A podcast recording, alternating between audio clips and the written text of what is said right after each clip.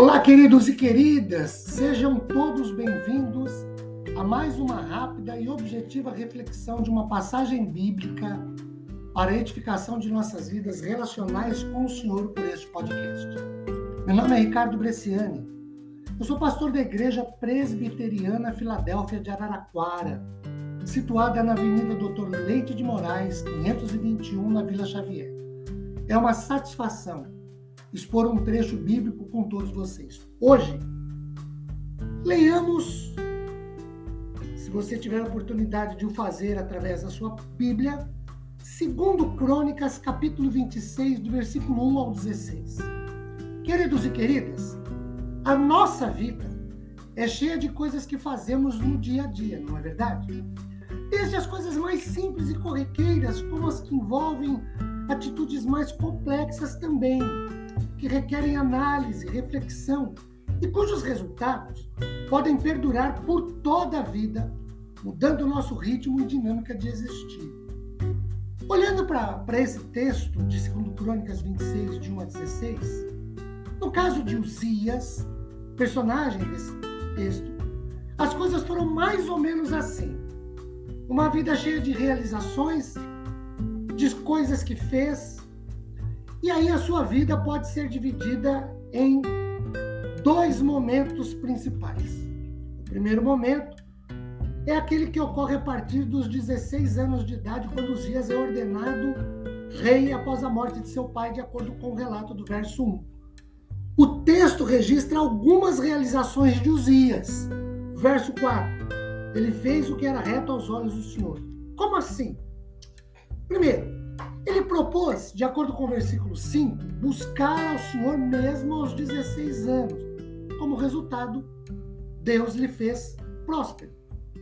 De acordo com os versículos 6 e 7, ele fez guerra contra povos que haviam tomado algumas cidades e alguns territórios judaicos e Deus lhe, lhe concedeu vitórias.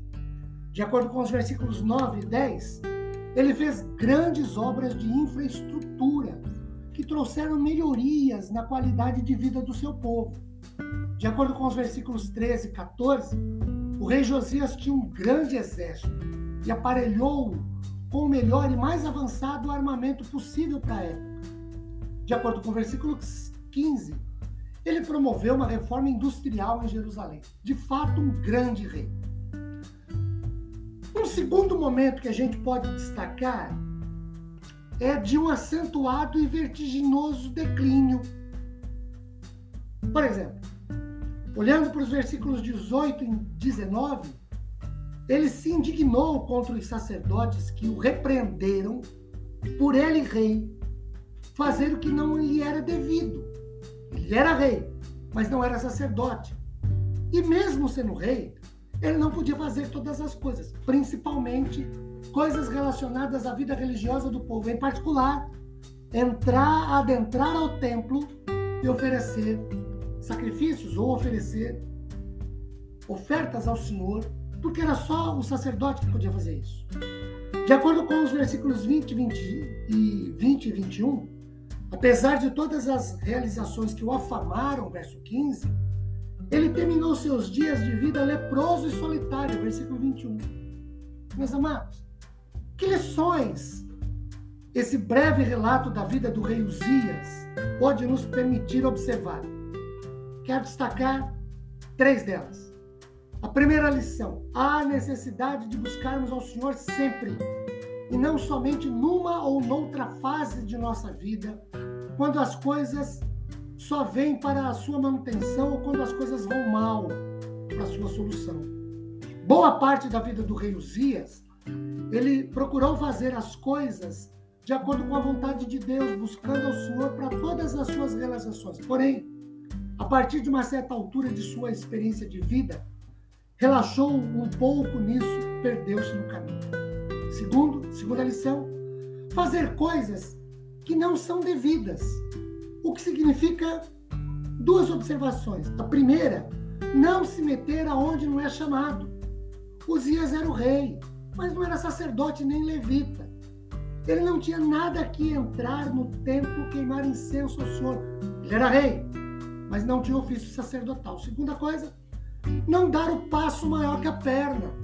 Uzias era o rei, podia fazer um bocado de coisas, mas ele não podia oferecer sacrifício no templo ao Senhor, de acordo com o versículo 18. Ele não podia queimar incenso ao Senhor. E queimar incenso ao Senhor foi resultado de um coração cheio de glória, exaltado, cheio de si, de acordo com o versículo 6. A terceira lição: não deixar que as coisas subam a cabeça ou não empinemos o nosso nariz. Olhem para o verso 16 aí desse texto. Uzias se perdeu no meio da fama. Ele se achou acima de tudo e de todos. O grande desafio é nos mantermos humildes ante a glória do Senhor. O grande desafio não deixar que as conquistas na vida nos mudem, levando-nos a sermos servidos ao invés de servir. Que Deus nos abençoe com graça e misericórdia. Amém.